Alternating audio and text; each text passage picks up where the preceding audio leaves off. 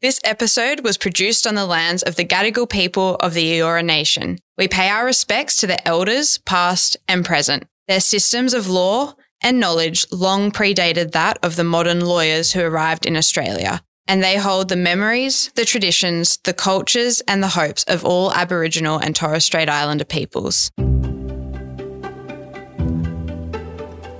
Welcome to Unravelled, the DWL podcast. Diverse Women in Law is a not for profit organisation based in Sydney. Our aim is to empower and support diverse women in all stages of their legal studies and career. We aim to provide meaningful structural enablers and awareness raising initiatives to overcome barriers faced by diverse women in the legal sector.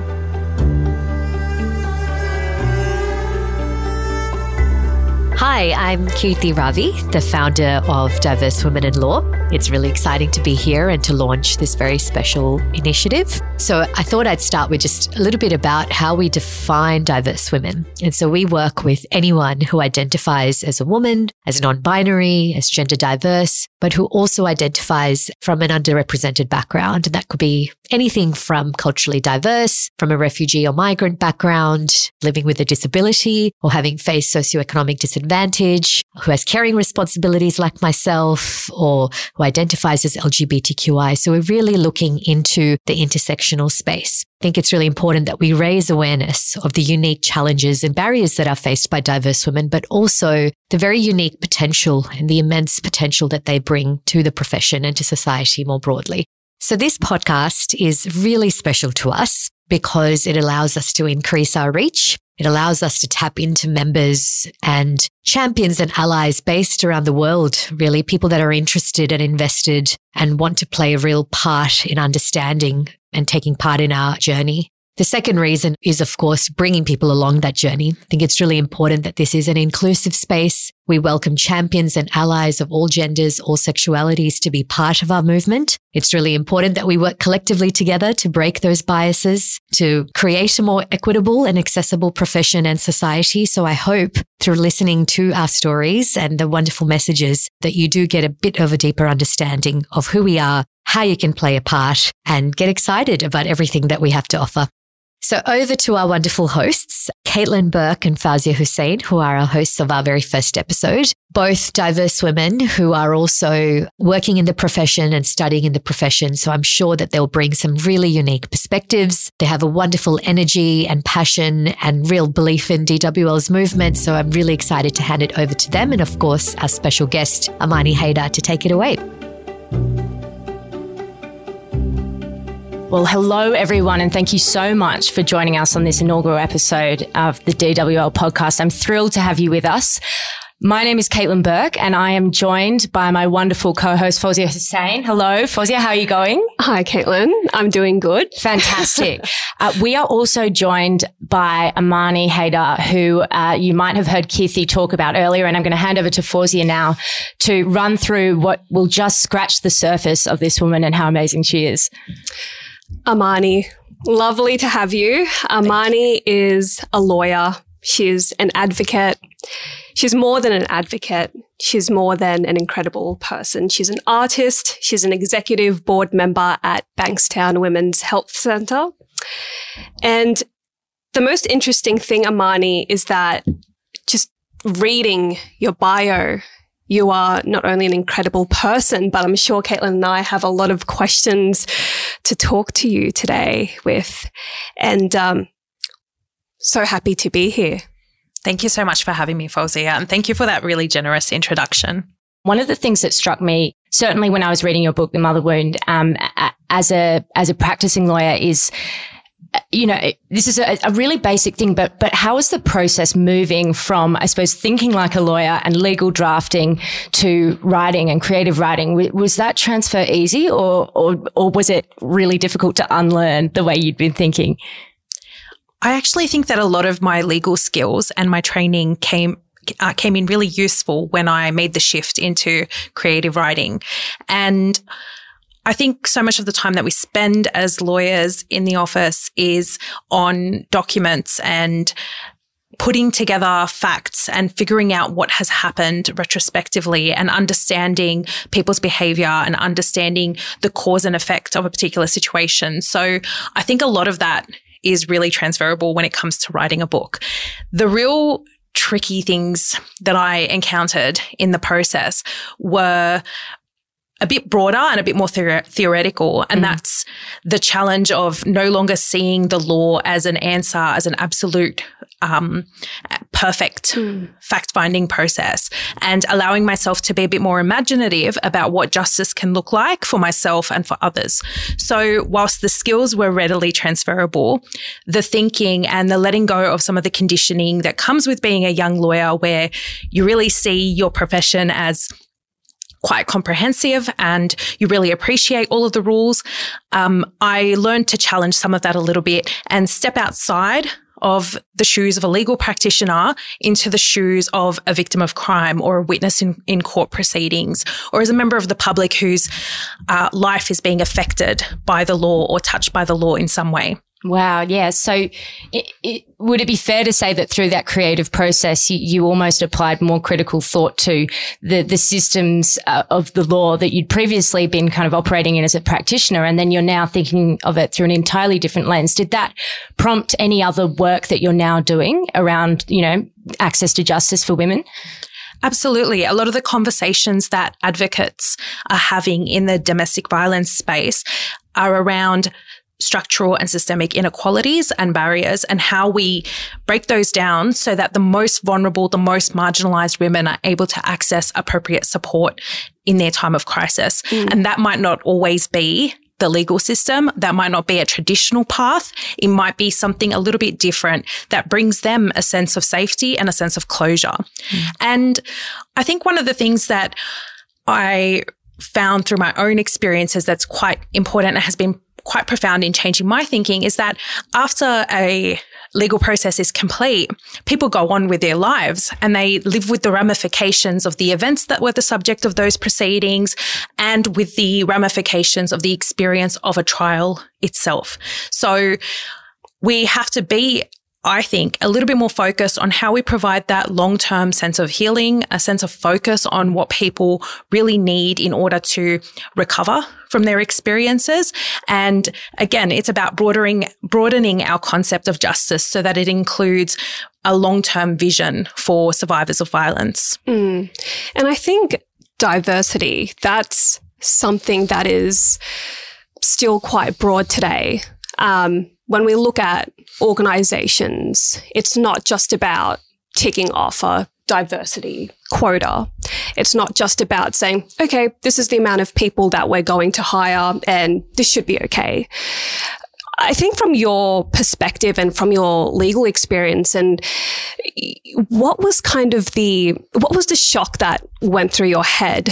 Um, did, did you kind of feel a sense of separation seeing that there was not much diversity in the workplace. And how did that impact you from a personal standpoint? So I went into legal practice as a young, bright eyed, bushy tailed solicitor at the same firm where I had completed my summer clerkship. I'd been a paralegal throughout my final year of university and accepted a role as a solicitor and spent quite a bit of time there and got comfortable with where I was working. Mm. I wasn't surprised at the lack of diversity. I think at that point, I wasn't even really thinking very consciously or critically about the meaning of having a diverse workplace and the importance of that and the benefits that it brings. I was more conscious of my own desire to fit in mm. in that environment and prove myself as a woman from a Lebanese background, as a Muslim woman, mm. as someone who was sometimes spoken to as though I might not understand what was going on, or um, with people assuming that I wasn't um, as qualified or as clever as I thought I was. Mm. So I really had this eagerness to prove myself, and that was really my focus initially. But then I began to observe observe some of the things that are can be considered barriers and limitations in the workplace for women and in particular women from culturally and linguistically diverse backgrounds. And that included small things like the behaviors that women are conditioned into from a young age, being soft spoken, sitting back, trying not to, uh, ruffle any feathers. And it also links to things like limited networking opportunities because you might mm. not be willing to participate in Friday night drinks. You might feel left out of that. You might not have the same cultural understandings or uh, cultural capital in, mm. in the workplace in order to participate in a conversation about the rugby, which the partners love talking about. and I had no idea about. And I just thought, I can't relate to these people. I can't mm. relate to the everyday conversations and the rapport that people are building. So whilst I'm excelling at my job, I'm not feeling a connection to my colleagues in the same way that they seem to be feeling a connection to one another. Yeah. And exactly what I was feeling as well. I, I'm a first generation student in my my family, first generation lawyer, Muslim woman, and no one before me has has had a corporate job. So going into the corporate world, I was like, oh my God, what is this? Yeah. what is this? Um, and that feeling of inferiority was there. Like, am I good for this industry or am I good to be in this whole different world that I'm looking at right now. And obviously, from my own experiences, I was too young to understand that I should be embracing my culture and my diversity and being a Muslim woman and not feeling pressured to drink or, you know, making sure that I can also set boundaries for myself as well. I think the other thing I wanted to talk about, Amani, was you released your book, The Mother Wound, an award winning book. Um, Caitlin and I have read through it as well. And the amount of points and stories that you discuss are absolutely incredible and powerful. Um, what inspired you to write this book?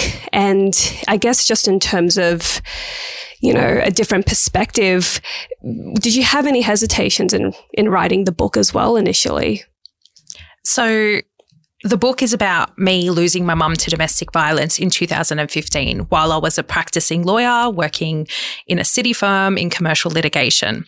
I had some familiarity with courtrooms. I had uh, represented uh, some of our insurance clients in smaller matters. I knew the rules of evidence really well. I had exposure to that space and didn't think of it as particularly intimidating anymore. I'd sort of, it had become part of my world. When my dad eventually went to trial, and there was a two year wait between the murder and the eventual trial, I saw the legal system from a completely different perspective. And that was the perspective of a victim of crime that was the perspective of someone whose family member had been killed in a homicide. It was from the perspective of being called as a witness in proceedings for the mm. prosecutor and not really having any agency within all that because you're not really a party to the proceedings in those situations. And you're not really able to tell your story as holistically or as perfectly as you think it deserves to be told. So I felt that those proceedings really opened my eyes to some of the disadvantages that victims of crime experience as they move through this legal process and also the amount of hope that they put into the system mm. that it will validate their experiences, that it will hear their pain, that it will really give them a sense of closure. And that, of course, is quite idealistic. And I did have a lot of idealism going into it. And I left that trial with a lot of that really challenged. And in fact, a lot of my idealism was shattered by that experience. I was cross examined. I had to face my dad for the first time, confront topics like abuse and violence in an environment that was completely unfamiliar, in a case that was being reported on publicly by the media, where reporters were standing out the front, where I had hostile family victims, all of these different compounding factors that made it mm. terrifying and overwhelming.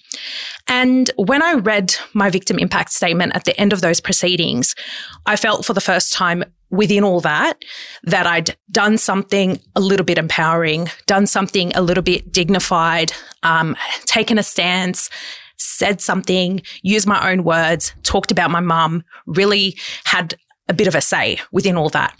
But I was also conscious of all the rules that govern that process and the limitations of it. And when we were done, I remember speaking to my counselor. I remember speaking to my sisters and the thoughts that I left the courtroom with were there's so much left to do and there's so much left to say and there's so much that's still not resolved that mm. wasn't resolved throughout that process. So whilst we did receive an outcome that acknowledged the seriousness of the crime that my dad had committed and he was found guilty and he was sentenced, there were all these different residual feelings and legal issues and family issues that we couldn't even touch on in that space. And then there was the fact that I felt that a lot of my mum's story wasn't given space in that environment.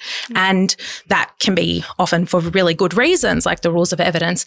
And at the same time, it erases a part of who this person was and they're not able to participate in the proceedings because they're deceased. So how do we then bring a sense of justice and tell their story in a more holistic and nuanced way than what the legal system can capture? Mm. That's what led me to writing. And I found that through creativity and through creative storytelling, I could revive some of those parts of my mum's story that I wasn't able to speak in the courtroom, the parts of my evidence that I wasn't able to give. Mm-hmm. Um, and I mean, I'm not going to give any spoilers away, but the parts of my statement that I wasn't able to speak to are in the book because what you can do with creative writing is quite different to what you can do in the courtroom. Mm. Yeah, I think that's a fascinating concept as well. That you know, particularly um, the concept of Western justice and the justice system that we have here in Australia today is is such a unique um, form of storytelling, and it's so limited and it's so bound by rules that um, taking that story and re-empowering yourself with it in another form is is something that you know I'd, I'd never considered that that would be a way to to do that and. I wonder on that, that note about, you know, using creativity as, as a way to express yourself that you can't do, you know, as a lawyer or even as, as a participant in legal proceedings. Have you ever thought about? Um, I, mean, I mean, not only are you a writer, you're also you're also an award-winning artist as well as a practicing lawyer. Have you ever thought about um, or found it hard to nurture that creative side, particularly while you were practicing. I know that there are a lot of lawyers that have um, kind of creative um, babies inside themselves that sometimes get suppressed when they go off into the big bad world. And um, I know that a lot of people like to use creativity as an outlet. Did you find it easy or difficult to straddle both of those worlds? It's very difficult when you're working full time at a fast paced, busy law firm to explore other facets of yourself. And it's also very difficult to bring them to your job. You're not really bringing your whole self to mm. your role as a solicitor. And you might be very good at that. And you might even find it rewarding. I did. I found it stimulating, rewarding. I quite liked a lot of the work that I was doing. But I always felt that I was abandoning everything that was really important to me in the process.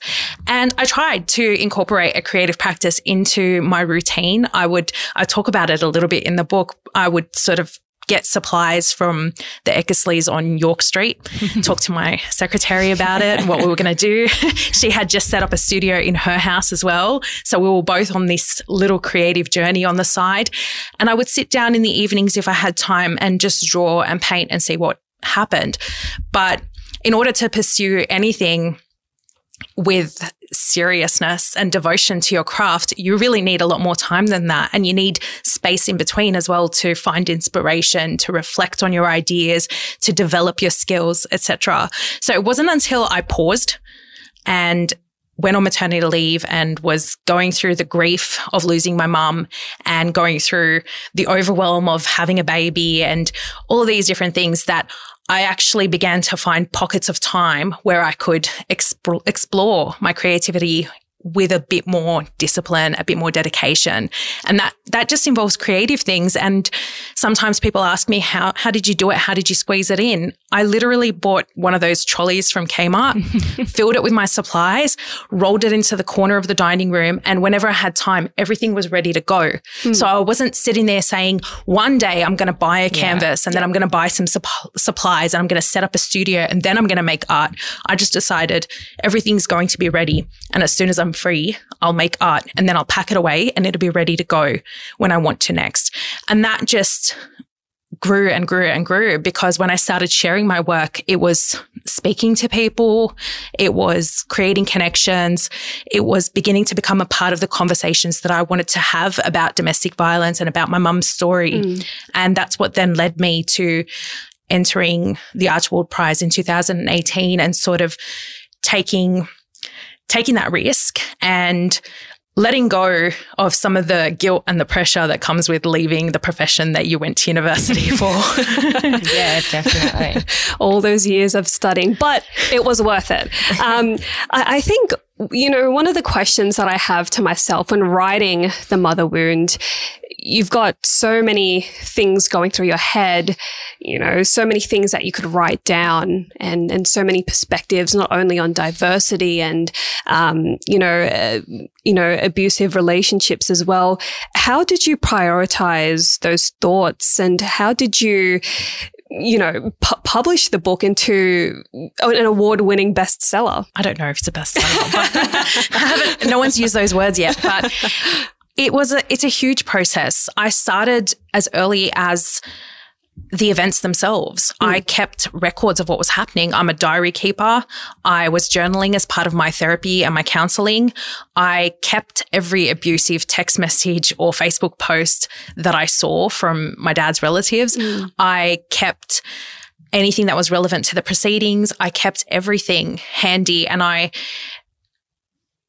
didn't predict, but planned that someday this will all be important because I might need to revisit it somehow. And I'm really grateful to myself and the diary that I kept that time because I wrote down what I was thinking about, what I was, what particular chores I was working on on a particular day and how counseling was going. I wrote things down like the types of dreams I was having, having when I was experiencing PTSD, the kinds of emotions that the trial was bringing up, everything.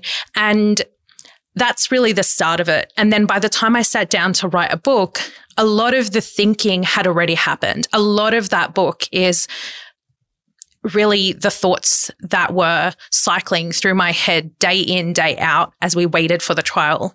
And then the thoughts that I had afterwards. And it was all there. So when I sat down to write, every time I wrote, it felt like it was just spilling out because mm. I was so keen to document these stories and to share my thoughts and to put them all down so that I could sort of step away and say, okay, there, it's done, it's mm. there. Yeah. Yeah. You write something that, that really struck me um, in the book. You said that Oppression wasn't supposed to follow me into my happily ever after. It wasn't meant to follow me into the places that I had worked towards, into heels and suits, barristers' chambers and conferences with articulate white men who hung fancy artworks in their offices. Hadn't I done enough? So when you talk there about having done a lot of that thinking before you sat down to write, did it ever occur to you that you were having to carry more, perhaps day to day in the legal profession just to get through than some of your colleagues? Yeah, at some point I became aware of that. I think I became aware of it um, gradually, but and perhaps I didn't have the language for it immediately. But I talk a little bit in the book about sitting in at this training that I was doing at the mm. time mm. with people who were involved with the International Criminal Court. And the fact that I found this really interesting because I have a family history of experiences of war and occupation. Mm. I lost my grandmother in 2006 in South Lebanon. She was killed in an Israeli airstrike. I saw in the book that we were studying from during this training uh, reference to the types of weapons that were used in that conflict. And I remember looking around the room and thinking, is this personal for anybody else? Because it was very personal for me. Mm. And I think that was one of the examples of a time where I became aware of how much I was carrying into not just the profession, but into my future. Mm. And the fact that a lot of migrant parents think that their kids are going to make all of their sacrifices really worthwhile and fix any problems that the family has had previously. And then it's sort of this happily ever after. And I really bought into that. I really believe that you could outrun the past in that way, but you really can't. And a lot of my book is then about this sense of impending doom that comes from carrying intergenerational trauma that hasn't been dealt with, that hasn't been healed, and that seems to be inescapable. And I'm really interested in how we give ourselves the opportunity as diverse women or women mm. of color or people with refugee backgrounds or people with migrant backgrounds to actually say, okay, these things that happened weren't okay. And even though we all went on with our lives and even though we all survived these events, there's a lot of healing that needs to be done in this family or in this individual before we can properly say that we've moved on. And unfortunately, generations before mine didn't necessarily have access to that knowledge or to services that would support them and provide them with counseling. A lot of migrant women from my mum's generation generation just had their were really preoccupied with their everyday needs and their everyday duties and responsibilities. And settlement wasn't easy for them, but they sort of just worked through it rather than being introspective and mm. having the time to sort of do yoga and get counseling and things like that. But we have that now. So I think we, I really see a lot of my writing as addressing that intergenerational trauma and mm. attempting to break some cycles. Mm. And I think just on the topic of intergenerational trauma and things like intergenerational poverty as well. Um, those are issues that are going to continue, unfortunately. And even I think just being in a situation of intergenerational poverty, that's still something that I think affects me. And I would imagine that you know, going through trauma and, and going through, you know, something that has just been flying through the family tree, I think that that's the most challenging part about dealing with the situation is that it's on you and you can make the change, but it's emotionally so, so hard and, and so difficult.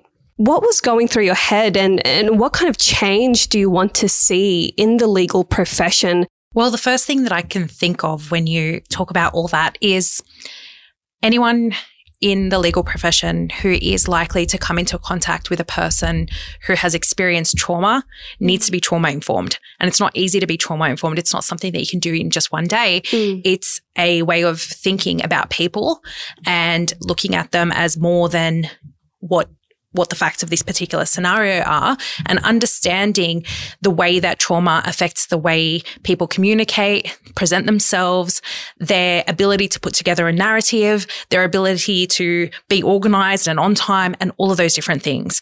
Um, you know, I had an interaction with one professional um, in the legal system who pulled out the weapon that my dad used without a proper warning or introduction to what he was going to do. And for him, that was him just doing his job. But for myself and my sisters, mm. that was an extremely triggering encounter that could have been properly um, approached mm. and done in a completely different way with a lot more sensitivity to how those interactions can really impact the psyche of a person who's experienced trauma. I think that's really the key to creating a legal system that leaves people better than they were when they entered it. Mm. And I know that when I speak to other victim survivors, that's their biggest concern. Um, they repeatedly say that they've been re traumatized in the course of those proceedings, that they've been re traumatized by having to confront the offender. And I don't have all the answers for how we fix that and how we also make the system fairer and how mm. we confront structural challenges and all these different problems. Um, but I do recognize there's a lot of room for improvement. And that starts with legal practitioners being better at understanding these situations. A homicide like ours is treated like any other homicide. Mm-hmm. It's not given sort of a special uh, status or treatment as a result of it being a DV matter. And that means that a lot of the trauma that comes with experiencing DV and intimate partner violence and family violence is kind of ignored. Um, so there is also room for improvement in that regard. There's room for improvement in the way that our courtrooms are set out. We had to repeatedly brush past very hostile members of my dad's family in order mm. to get in and out of the space. They crowded the space, and I describe that in the book as well. Mm. Um, so that it was a, an experience where we felt really shut out, not just in terms of the proceedings themselves, but in the physical space and in the confines of the courtroom and that up close confrontation repeatedly day after day when you're already so traumatized and afraid and nervous um, is very unhealthy. And it took a while for me to recover from the effects of those proceedings. And that's as someone with relative privilege, relative um, good access to counseling, someone who had already uh, planned and prepared and had a bit of literacy around what was going to happen. So for a lot of people, they find the whole experience debilitating and they don't recover from it. Mm. Yeah, it's definitely a, a, what you've described is, is it's staggering that we haven't reflected on the structure of, of the system, both both um, systemically but also physically, as you say. I mean, I hadn't even thought about that um, in terms of the courtroom. If I if I can just pivot slightly for one of our last questions, I would like to ask you if you were to speak to uh, a, a, diverse woman or someone that identifies as a diverse woman or diverse person today that was contemplating a career in law, would you encourage them? Would you tell them to run a mile or would you have any, any sage words of advice? I would absolutely encourage them. But I think the number one thing for me is do you feel authentic doing this thing? And can you bring your whole self to your work? Because it's very tiring to not be able to. And if you're able to do that or you're able to help contribute to an environment that facilitates that for others, then I think, of course, go ahead and pursue that. I loved being a legal practitioner. I loved being in the law. I had aspirations of being a barrister. I realized, um, as I embarked on a creative career that that's what I was meant to be doing. But that doesn't mean that we can't have a really great, flourishing mm. legal profession full of women from diverse backgrounds who bring a sense of social justice, who bring a sense of cultural sensitivity, who bring their own diverse experiences with them to work and put that into practice in ways that benefit everyone we interact with. Wow, what a note to end on. That is, that has filled me with so much hope. I might actually be uh, excited to go back to my job tomorrow. Thank you so much, Amani. It has been an absolute pleasure. Truly, I'm so grateful for your time. Fawzia, you as well. Thank you so much for sharing your stories. Thank you, Amani. Thank you so much. I, I think it takes a lot of resilience and, and strength and just seeing you as well, um, you know, being, being a mother at the moment as well. Everything is looking incredibly bright for you. Um, and we wish you nothing but the best. So thank you so much for being a part of this episode. And um, hopefully we can touch base soon. Thank you so much for having me.